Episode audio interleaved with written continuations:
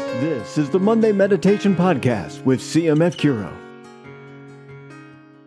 This is Michael Vaca, the Director of Ministry, Bioethics, and Membership Experience for the Christ Medicus Foundation.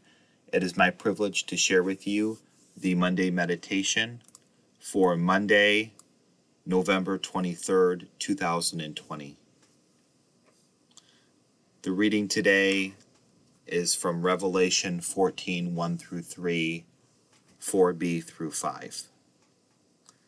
I, John, looked, and there was the Lamb standing on Mount Zion, and with him a hundred and forty thousand, who had his name and his father's name written on their foreheads. I heard a sound from heaven like the sound of rushing water, or a loud peal of thunder. The sound I heard was like that of harpists playing their harps.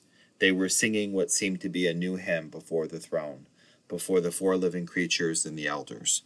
No one could learn this hymn except the 144,000 who had been ransomed from the earth. These are the ones who follow the Lamb wherever he goes.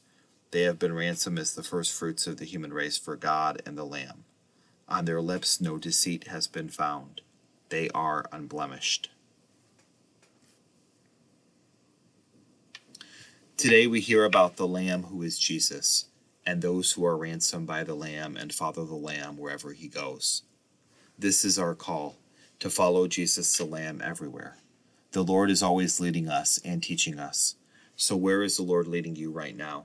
And what is He teaching you? Having the presence of mind to really listen to Him and open our hearts to His guidance is the key to having breakthroughs and being transformed by His love. To find out more about CMF Curo's Catholic healthcare option, visit mycatholichealthcare.com.